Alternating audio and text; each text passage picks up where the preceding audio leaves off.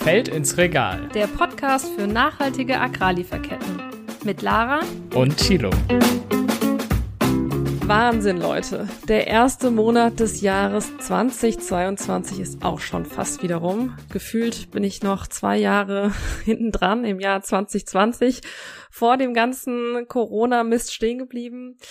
Aber naja, ich habe die ersten Vorsätze für dieses Jahr auch schon fast wieder über Bord geworfen. Thilo, sieht's bei dir ein bisschen besser aus? Also bevor ich die Vorsätze breche, habe ich mir lieber gar keine vorgenommen.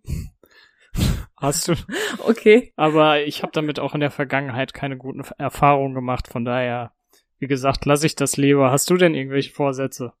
Wie gesagt, ich möchte hier gar nicht offen kundtun. Dann könnte mich nur jemand dafür in Rechenschaft nehmen. Mhm. Ja. Da müssen wir nochmal privat drüber sprechen. Genau. Um mal von mir abzulenken, worüber wir heute eigentlich reden wollten, ist die neue Bundesregierung und die neue Ampelkoalition und was die sich so vorgenommen haben. Mhm. Die hat sich ja ziemlich viel vorgenommen, die möchte vieles umkrempeln. Das Motto ist, gemeinsam Fortschritt wagen. Und wir möchten dann natürlich mal für unser Herzensthema, dem Thema Entwicklungszusammenarbeit, mal genau schauen, wie das da aussieht, also wie unsere Themen genau vertreten sind. Ja, und das tun wir zwei nicht ganz alleine, sondern haben uns auch hier Fachexperten an die Seite geholt. Das ist zum einen Michael Brüntrup vom Deutschen Institut für Entwicklungspolitik und noch eine zweite Expertin, das ist Katja Dombrowski, freie Journalistin, die sich schon seit ganz vielen Jahren mit allen Themen rund um nachhaltige Entwicklung beschäftigt. Ja, und das letzte Jahr war ja ziemlich vom Wahlkampf geprägt. Da standen vor allem Dinge eben wie die Flutkatastrophe im Vordergrund. Corona-Politik wurde viel diskutiert. Es gab Skandale um Maskendeals, gefälschte Lebensläufe. Entwicklungspolitik hat da ja leider nicht so die große Rolle gespielt. Zumindest habe ich da nicht viel von mitbekommen. Und ja, aber das ist eigentlich auch gar keine Neuigkeit, ne? Also habe ich eigentlich noch nie anders erlebt. Das stimmt. Und das hat auch Katja nicht anders erlebt. Also Katja Dombrowski, die freie Journalistin, sie meint, das sieht man auch in dem Koalitionsvertrag, der letztendlich dabei rausgekommen ist. Im Koalitionsvertrag nimmt das Thema ja auch eine sehr kleine Rolle nur ein im Vergleich zu anderen Themen. Finde ich persönlich natürlich auch ein bisschen schade. 2,5 Seiten von insgesamt 178. Da sieht man, dass das auch nicht der Schwerpunkt der neuen Bundesregierung sein wird. Ja, 2,5 Seiten von 178 fand ich dann auch nochmal erstaunlich, als Katja das so gesagt hat. Kann ja viel draufstehen auf 2,5 Seiten, ne? Wenn man nicht so viel schwafelt, wie Politikerinnen und Politiker das manchmal tun. Mhm. Ja, aber was steht denn drauf? Ja, beispielsweise das Klimathema wird genannt, aber auch eben das Thema nachhaltige Lieferketten ist darin aufgeführt. Das ist ja eins der großen Themen, mit denen wir uns beschäftigen. Und die Ampelkoalition hat ja auch Svenja Schulze als neue Entwicklungsministerin festgelegt. Die war ja in der vorigen großen Koalition die Umweltministerin. Und wir haben da auch mal bei Katja nachgefragt, was sie denn denkt, was man da aufgrund von ihrer Historie für Schwerpunkte zu erwarten hat. Und sie sieht natürlich die Erfahrung im Umweltbereich schon mal als wichtigen Ausgangspunkt dafür. Generell ist natürlich der Umweltbereich sehr wichtig für die internationale Zusammenarbeit und von daher sehe ich es auch durchaus positiv, wenn jemand mit dieser Erfahrung, wie Svenja Schulze jetzt hat, dann auch in die Entwicklungspolitik kommt. Welche Schwerpunkte sie setzen wird, kann ich tatsächlich noch gar nicht sagen. Also sie hat ja jetzt in der ersten Zeit in ihrem Amt relativ viel über die Corona-Pandemie geredet und über das Impfen zum Beispiel auch. Das war aber so nach meinem Empfinden relativ allgemein gehalten, dass sie zum Beispiel mehr Solidarität eingefordert hat, mehr Impfgerechtigkeit. Ja, aber sie ist halt da noch nicht sehr konkret geworden. Und eine Sache, die sicherlich auch sich viele Leute gewünscht hätten, dass zum Beispiel der Schutz für Patente für Impfstoffe aufgehoben wird, da hat sie sich ja schon dagegen geäußert. Ja, dass die Schere zwischen Arm und Reich auch durch die Pandemie noch verstärkt wird, das liegt eben auch genau daran an der ungleichen Impfstoffverteilung. Und ich bin gespannt, was da abseits von dieser Patentfrage, wo sich die Ministerin jetzt schon zu geäußert hat, was da sonst noch für Initiativen kommen für mehr globale Solidarität beim Impfen. Ja, kommen wir dann mal zum Michael vom Deutschen Institut für Entwicklungspolitik. Lara hat ihn ja schon angekündigt, wo Katja nicht so genau sagen kann, wo die Schwerpunkte liegen mögen, wagt er da schon mal eine etwas nähere Vermutung und sagt, dass gerade dieser Umweltfokus, den Svenja Schulze ja mitbringt, ja Veränderungen für die Politik im ländlichen Raum bedeuten werden. Für den Agrarbereich bedeutet das natürlich auf der einen Seite, dass sie Agrarökologie stärken wird. Agrarökologie würde heißen, dass man die Nutzung von ökologischen Prinzipien wie Nutzung von organischer Substanz als Dünger, von Fruchtfolgen, von einer Diversität im Anbau, der Verzicht auf Pestizide und die Reduzierung von Kunstdünger, von Mineraldünger, Kunstdünger, dass das noch stärker eine Rolle spielt. Ja, zu den Pestiziden gab es ja auch schon eine erste Äußerung, dass Pestizide, die bislang bei uns schon verboten sind, dass wir die nicht länger exportieren. Für mich eigentlich total paradox, wenn man drüber nachdenkt, dass wir die noch brav exportieren zurzeit. Ja, aber immerhin ein Fortschritt, um bei dem Wortspiel der Ampelkoalition zu bleiben.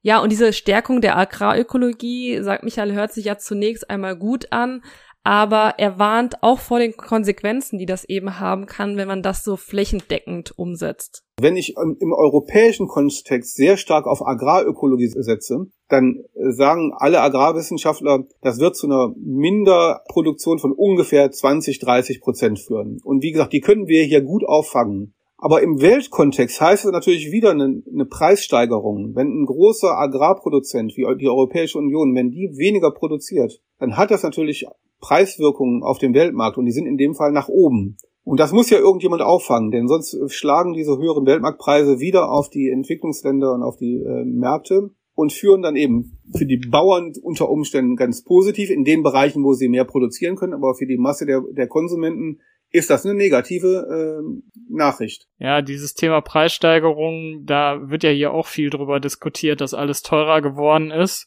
Stichwort Inflation. Das merkt man ja eigentlich tagtäglich, ne? Ob es der Supermarkt ist, ob es die Tankstelle ist, ja, oder sonstige Energiekosten, natürlich auch ganz großes Thema. Aber beim Punkt Lebensmittel, da hat ja der neue Landwirtschaftsminister Cem Özdemir von den Grünen einiges angekündigt. Er hat nämlich gesagt, er möchte gegen das Preisdumping der Supermärkte vorgehen. Ich meine, das ist ja auch im Grunde genommen nur richtig, ne, weil viele Sachen sind einfach zu günstig. Bananen, Kaffee, Fleisch vor allen Dingen auch, ne, das ja zu Billigpreisen hier verscherbelt wird. Andererseits gibt's da ja auch Gegenstimmen, ne? Ja, obwohl ich dann sagen muss, die Gegenstimmen, Fleisch muss sich jeder leisten können. Ich glaube, da hängt Umweltpolitik auch ganz nicht mit Sozialpolitik zusammen. Und das muss irgendwie zusammengedacht werden. Und deswegen finde ich es auch ganz spannend, dass gerade in der neuen Ampelkoalition schon man das Gefühl hat, dass sich da einige Ministerien zusammentun und ihre Felder gemeinsam denken. So zum Beispiel eben das Landwirtschaftsministerium von Cem Özdemir und das Umweltministerium. Also dort, wo früher Svenja Schulze war, ist jetzt Steffi Lemke, auch eine von den Grünen. Und die haben gesagt, dass sie in Zukunft eben ganz eng zusammenarbeiten werden. Da haben wir auch mal Katja drauf angesprochen und die sieht eben eine große Chance darin. Dass insgesamt die Politik kohärenter wird, auch im Entwicklungsbereich. Also Entwicklungspolitik wird ja auch nicht nur im BMZ gemacht oder verantwortet, sondern das ist ja auch ein Querschnittsthema, was sich in vielen anderen Ressorts wiederfindet. Und je enger man da zusammenarbeitet und sich abstimmt und vor allen Dingen auch gleiche Ziele verfolgt und eine ähnliche Linie fährt, kann ich nur sagen, umso besser. Umso besser, finde ich auch. Ich meine, es gibt ja viele Querschnittsthemen und wenn man sich zusammentut, ne, dann kann man bestimmt auch bessere Lösungen entwickeln, aber da hilft wahrscheinlich auch, dass die Grünen und die SPD sich insgesamt politisch näher sind, als es vielleicht jetzt die CDU und die SPD in der Großen Koalition waren vorher. Mhm. Obwohl man da auch sagen muss, dass der Vorgänger von Svenja Schulze, das war Gerd Müller, ein CSU-Minister. Für mich war das kein klassischer CSU-Minister, also wie ich ihn mir so vorstelle, sondern er hat schon auch einen klaren sozialpolitischen Schwerpunkt gehabt, würde ich mal sagen, und sich für solche Themen stark gemacht. Ja, hat ja auch groß an dem grünen Knopf, an einem Siegel für Textilien gearbeitet, das flächendeckend in ganz Deutschland nachweisen soll, dass eben die Textilien unter nachhaltigen Bedingungen über die ganze Lieferkette produziert worden sind. Na, da hat er sich ja sehr stark für gemacht. Und auch eben das Thema Lieferkettengesetz, also ein Gesetz, was Unternehmen dazu verpflichten soll, sich darum zu kümmern, zu schauen, ob es gewisse Risiken gibt in den Lieferketten und dann eben zu schauen, dass man diese angeht. Ne? Ja, falls ihr noch nicht so genau wisst, was es mit diesem Lieferkettengesetz auf sich hat, wir haben dazu auch schon mal in Folge 41 diskutiert, also hört sonst gerne auch da nochmal rein. Das Lieferkettengesetz wurde verabschiedet, ist aber noch nicht in Kraft getreten und das wird für Svenja Schulze weiterhin ein großer Punkt sein. Und wir haben mal bei Katja gefragt, wo sie denn noch Verbesserungsbedarf sieht bei dem Gesetz. Also eine Kritik, die ich zum Beispiel auch vernommen habe an dem Lieferkettengesetz, ist diejenige, dass es ohne zumindest umfassenden Austausch mit Partnerinnen im globalen Süden gemacht wurde. Also dass man quasi das von hier aus aufgesetzt hat, ohne wirklich zu gucken, was brauchen die vor Ort, was ist denen wichtig und welche Konsequenzen kann so ein Gesetz dann eben auch für die Wirtschaft in einem Land im globalen Süden haben. Ja, es ist ganz interessant, dass Katja das so formuliert hat. Michael vom DIE hat das ganz ähnlich gesehen. Ja, er befürchtet ja, dass viele KleinbäuerInnen und Kleinbauern aus den Lieferketten der großen Unternehmen eben rausfallen werden, weil sie zum Beispiel nicht zertifiziert sind oder die Lieferkette nicht transparent genug sind, um es nachzuweisen, dass es keine Risiken wie beispielsweise Kinderarbeit gibt. Er sagt eben, dass dieses gut gedachte Gesetz auch zu negativen Konsequenzen und Risiken für die Menschen führen kann, für die es ja eigentlich gemacht wurde. Diese Befürchtungen, dass man durch das Lieferkettengesetz Kleinbauern, die ja im informellen Sektor tätig sind, die ja ihre Angestellten zum Beispiel nicht nach Tarif natürlich bezahlen und ihre Arbeiter, die oft auf Flächen arbeiten, die gar nicht registriert sind und die deswegen auch zum Beispiel für die entwaldungsfreie Lieferkettengesetzgebung, die von da aus gar nicht im Prinzip produzieren dürften. All das ist, glaube ich, unzureichend berücksichtigt und stellt eine große Gefahr für die Kleinstbauern vor allen Dingen dar. Ja, ne, wie du es schon sagst, das ist gut gemeint, aber scheinbar gibt's da eben viele Dinge, die zu negativen Konsequenzen führen können, beziehungsweise die nicht ganz bis zu Ende gedacht sind. Ich meine, das wird man dann sehen, wenn es in Kraft getreten ist. Das ist ja sozusagen erstmal jetzt nur eine Prognose. Aber er sagt auch, dass es ja bei dem Gesetzesvorschlag auf der EU-Ebene, der ja im Dezember gemacht wurde, zu entwaldungsfreien Produkten, also da geht es darum, eben gewisse Produkte nicht nach Deutschland zu importieren, die mit Entwaldung in Verbindung stehen, beispielsweise Kautschuk oder Kaffee oder Soja. Aber wie gesagt, auch er hat da gewisse Befürchtungen. Ein Bauer in der Elfenbeinküste, der arbeitet erstens mal in einer Region, meistens in Regionen, wo noch ein Restwald steht. Es ist gar nicht so einfach, überhaupt rauszubekommen, ob diese Flächen entwaldet sind oder nicht. Dann arbeiten die meisten aber dieser Bauern in Regionen, wo es noch gar keine Zertifikate fürs Landeigentum existieren. Das heißt also, wenn im Gesetz steht, also der Bauer muss nicht nur nachweisen, wo sein Betrieb ist, sondern wo seine Flächen liegen, dann kann er die gar nicht so ohne weiteres angeben, weil er die sind nicht vermessen, die sind nicht in seinem Bodenbesitz. So, was wird dann passieren? Wenn man das sehr schnell und strikt macht, dann darf dieser Bauer im Prinzip nicht mehr nach Europa exportieren. Der müsste eigentlich gestrichen werden aus der Lieferkette. Das ist ja ganz schön heftig, ne, wenn man sich überlegt, okay, eigentlich soll das ja genau die Leute schützen davor. Oder beziehungsweise den Leuten helfen, die eben von diesen Produkten leben. Aber im Grunde genommen kann es dazu führen, dass die ihrer Lebensgrundlage beraubt werden, weil sie ihre Produkte nicht mehr verkaufen können. Mhm. Ja, das heißt ja eigentlich, dass so Gesetze, die wir hier machen, halt auch auf die Bedingungen, die vor Ort herrschen, ja, dass die umsetzbar sein müssen, ne? Mhm. Also sonst führt das Ganze ja irgendwo ins Leere oder schlimmstenfalls eben in eine Richtung, die so gar nicht angedacht war. Da schließt sich wiederum der Kreis, den wir am Anfang ja auch hatten.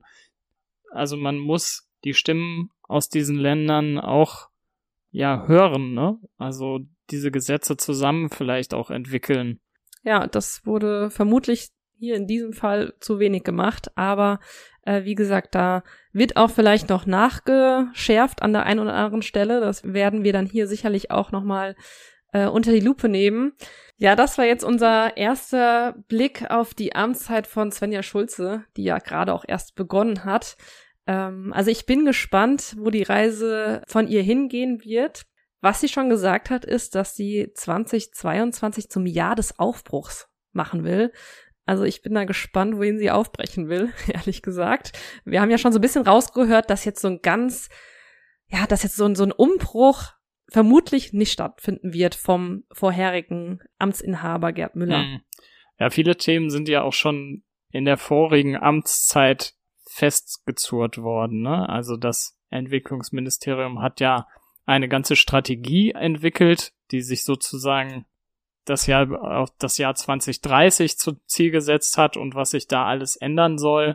Das ist ja jetzt erstmal auch der Fahrplan, ne? Und da in dem Feld wird Svenja Schulze dann letztendlich auch arbeiten müssen. Genau, und sie hat ja schon gesagt, dass sie einen Schwerpunkt auf Umwelt- und Klimathemen legen wird. Das hat jetzt auch niemanden groß überrascht aufgrund ihrer Historie im Umweltministerium.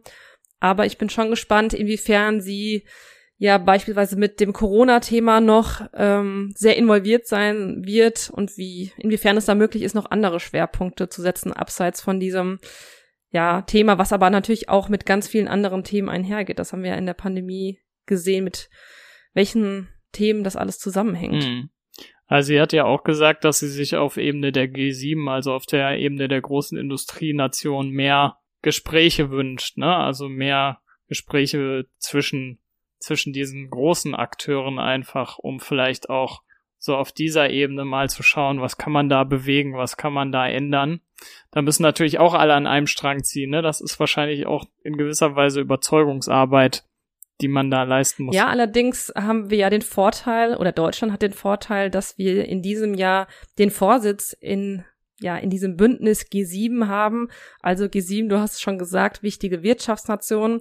Da ist neben Deutschland auch Frankreich, Großbritannien, Italien, Japan, Kanada und die USA dabei. Also richtig wichtige Player in der Wirtschaft und der Politik. Und da kann man natürlich als Vorsitzender schon mal einige Leitplanken setzen. Das ist natürlich schon mal so ein kleiner Vorsprung, den man da vielleicht hat. Mhm. Eine Möglichkeit für einen Aufbruch, wer weiß. Mehr Fortschritt, mehr Aufbruch. Also ich finde, von dem Wording her passt das ja schon mal, wenn eben die Taten folgen. Ja, richtig. Also das sind so mehr oder weniger leere Phrasen, ne? Die noch gefüllt werden müssen, ja. Also man könnte ja auch sagen, mit deinen guten Vorsätzen, welche sie auch immer sind, hast du 2022 auch für dich zum Jahr des Aufbruchs gemacht, ne? Ja, nach so viel Aufbruch haben wir uns eine Pause verdient, würde ich sagen. Naja, halbe Stunde. Ja. Da bist du schon durch jetzt. Da bin ich schon durch mit dir, Thilo, aber keine Sorge, ich komme wieder. Sehr schön. Aber in der Zwischenzeit würden wir uns sehr über eine Bewertung von euch freuen. Also wenn euch die Folge gefallen hat, dann gebt uns doch gerne mal eine Bewertung auf Spotify. Da kann man zum Beispiel Sterne vergeben. Und da würden wir uns natürlich über den einen oder anderen sehr freuen. Ja, egal wie viele natürlich. Wir freuen uns über jeden Stern. Aber wir haben einen Favorit, das können wir auch sagen. Ja, genau. Ja, und was wir natürlich ja auch haben, ist unser Instagram-Kanal Ich will fair. Und falls ihr Feedback habt oder Kommentare zu den Folgen, dann slidet doch einfach in unsere DMs. Es fühlt sich falsch an, das. Ich merke, du bist schon richtig im Instagram-Game drin, Tilo. Bin stolz auf dich. Ja, ich habe geübt. Wunderbar. Also mit diesem Fortschritt verabschieden wir uns dann. Fortschritt wagen. Genau, wir alle wagen Fortschritt. Also in diesem Sinne, bis bald und auf Wiedersehen. Ciao.